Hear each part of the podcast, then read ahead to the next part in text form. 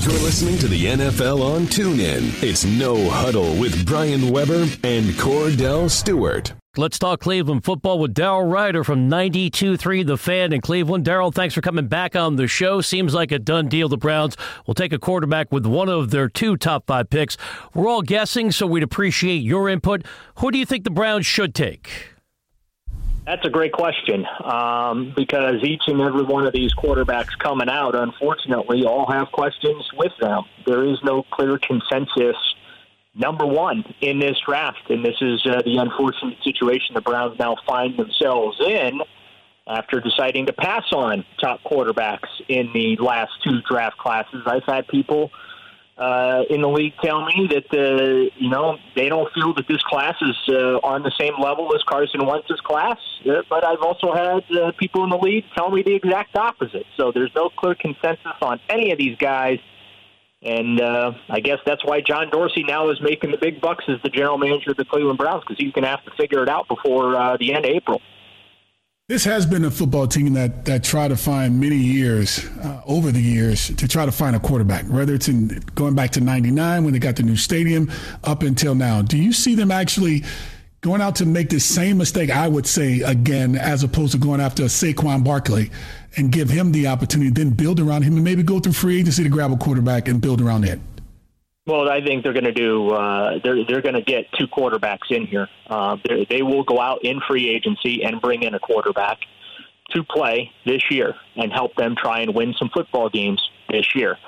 Uh, I also believe that they will draft the quarterback with that first pick, sit him, redshirt him, however you want to term it, and do everything in their power to make sure that guy doesn't see the field until they are ready to put him on the field you know, you mentioned 1999, going back to Tim Couch. Uh, the one of uh, it, and it started this whole quarterback domino uh, process, but they they panicked after.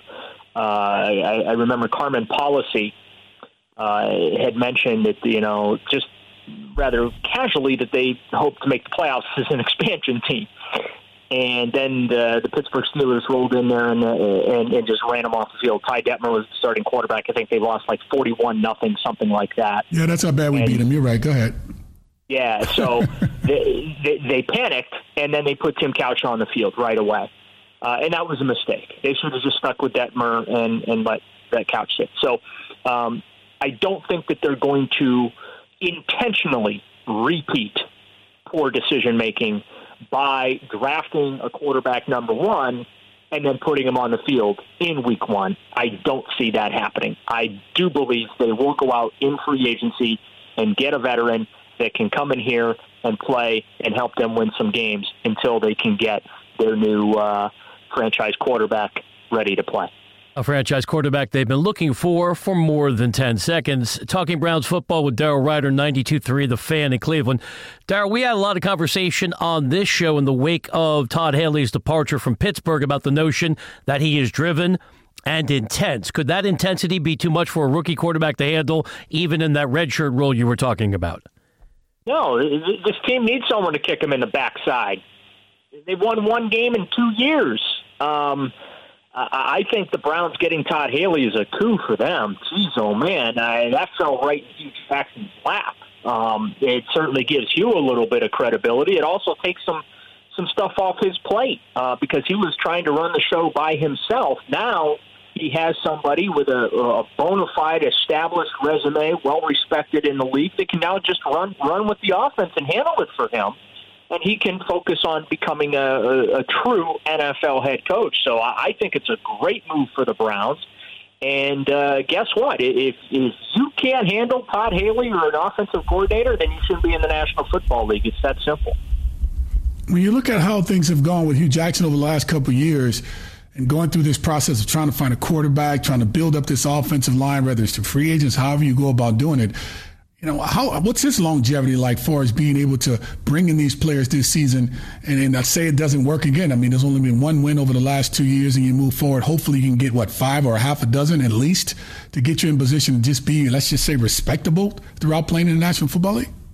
Yeah, I mean, you want to get back to the same level of stink you've been for the last two decades, and that is the perennial four and twelve five and eleven juggernaut that you've been. Uh, that's that that's now the new stand. That's now the new Brown standard. Can you just get back to that? Um, you know, they haven't.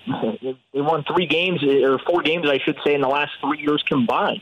That's embarrassing, uh, especially in today's uh, day and age. So yeah, I think you try and win five or six games this year. You feel like things are back in the in the right direction again, and then we a year from now talk about what it's going to take to get this team to achieve mediocrity. And then once they can achieve mediocrity, then we can talk about what it'll take for them uh, to get into legitimate contention and and uh, compete for the playoffs and all those type of things. But um, you know, Hue has had a rough go of it. Uh, he, uh, while certainly the roster hasn't been all that great to work with, he's had his blunders as well. He's also had his stubbornness as well with the, you know, butting heads with the front office and that. Well, now you've got traditional football people in charge again with John Dorsey and who brought in Alonzo Highsmith from Green Bay and Eliot Wolf from Green Bay. So it's a traditional front office once again for the Browns.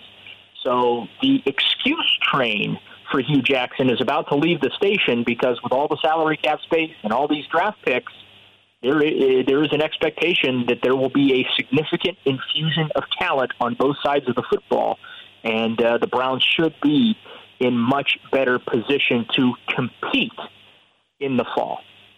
Daryl, this is going to sound absurd, but I know you can handle it as a broadcasting professional. Even though the team went winless, did you see improvement in any specific areas?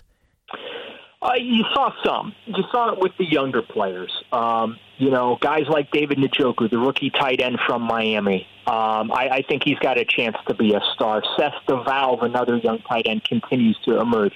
Duke Johnson, I think, is is a hidden gem in the league uh, that just does not get a lot of attention. And I think that if the Browns were a better football team, he would get attention. I think he's a really, really good player. Uh, Myles Garrett, he only played 11 games, but he had seven sacks. That's that's incredible. Uh, Larry Ogunjobi, I think, is a, a star in the making. Um, the, another young defensive end by the name of Emmanuel Ogbah. Unfortunately, he got hurt last year. He had four sacks before he went down. He was the leading uh, sacker uh, his rookie season back in 2016. I think he and Myles Garrett are going to uh, provide this uh, organization with two very strong, solid bookends. I can't really grade Jabril Peppers because they played him out of position all season, basically out of necessity because they had nobody in the back end of their defense. Um, but I still see potential in him. So there are some nice young pieces that Sashi Brown was able to bring in here. It's just when you're looking at the assets they have, do you want a traditional football guy making those moves, or do you want someone that isn't a traditional football guy making those moves? And I think that that's why the change at that position was made. That and the relationship once again going south between a head coach and a general manager here in Cleveland. With this team probably, if you're looking at the roster, the youngest team in the National Football League. What's the true expectations? Because you look at Jason McCourty, he's 10 years in the game, and you look at the offensive tackle and Joe Thomas, you know, he's sitting there at 12 years in the game. What's the true realistic expectations for this football team, considering that they truly are so young? Well, I mean, I think youth is a crutch and an excuse, quite frankly. Um, you know, two of the youngest teams in the league uh, were – uh, in the playoffs this past year in uh, New Orleans, as well as I think it was. I'm having a brain cramp here. Uh, there was another playoff team. Maybe it was uh, not Minnesota, but there was another. Oh, Jacksonville. Jacksonville. Yeah. So, and San Francisco, I believe, was the youngest as far as snaps played, and the Browns were fourth. They had the fourth most rookie snaps. So I think that the youth aspect of it is is a, a, little bit of a crutch because I think you can be young and I think you you can be good. Uh, and you know, New Orleans had themselves a great draft a, a year ago, and those kids came in and were significant contributors to that playoff team. Same thing uh, with the Jacksonville Jaguars. So uh, I think that the Browns can they're going to add 12 more rookies this year. Uh, six of those rookies are going to be in the top 65 of the draft. So level of talent should be uh, up there as well. You should be closer to blue chip guys rather than you know maybe a player you're taking a flyer on and you know heads or tails he may or may not work out. uh, the probabilities of getting a good player or, or, or a bunch of good players are going to increase. So I really believe the arrow for the Browns is pointing up. This is going to be an exciting off season for them, and it's going to be interesting to see how Hue Jackson, Todd Haley, Gregg Williams are able to bring all these kids together and see if uh, they can't start winning some games. Daryl, last one for me. As you interact with fans in person on the radio station and social media, are they numb to all the losing? Is it now a state of apathy, or are they more concerned about where LeBron James is going to play next year? No, well, I mean, obviously, they're all the above. Uh, you know, uh, certainly everyone's worried about LeBron and where he's going to end up, although I think the Cavs helped their cause significantly at the trade deadline as far as keeping him. But, you know, uh, uh Browns fans are passionate. They still love their team. They, they're frustrated. Uh, they're, they're tired of the losing. They're tired of the. They certainly are sick and tired of the fact that this is now of historic proportions. No team in National Football League history has uh, gone through three seasons with a total of four wins. Um, I think it was the Rams franchise who won six games over three years in the late 2000. I think I want to say from like 2007 to 2009. That was the previous record. So fans are frustrated. They're they're anxious. Uh, they're waiting for this thing to, to finally get on the right track. This will be the 20th season that the franchise has played since returning. They have two above 500 finishes to show for it one playoff appearance. It was extremely brief, and that is about it. And uh, just a lot of change, a lot of turmoil, a lot of volatility, and just a lot of really ugly football to watch on Sunday afternoons. That's why they had the parade. I think that parade was, you know. Um, How did you see that people, parade? Was that rock yeah. bottom or celebration of the ironic cruelty of being a Brown fan? No, I, all the above. I, I covered the parade. I was there. It was uh, the coldest I've ever been in my life. Let me tell you that. but it, listen, it was part protest. It was part tailgate. It was part just celebrating, still giving a care about a franchise that gives you nothing in return.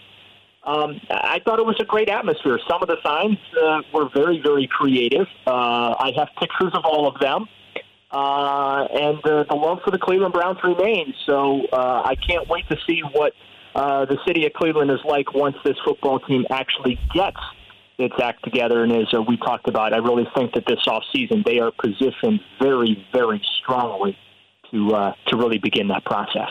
Daryl, we always enjoy having you on the show. Thanks for joining us again today on the NFL on TuneIn. My pleasure. Thanks for having me, guys. You've been listening to No Huddle with Brian Weber and former Steelers quarterback Kordell Slash Stewart live on the NFL on TuneIn. 20, 15, 10, 5, touchdown. The National Football League is on TuneIn.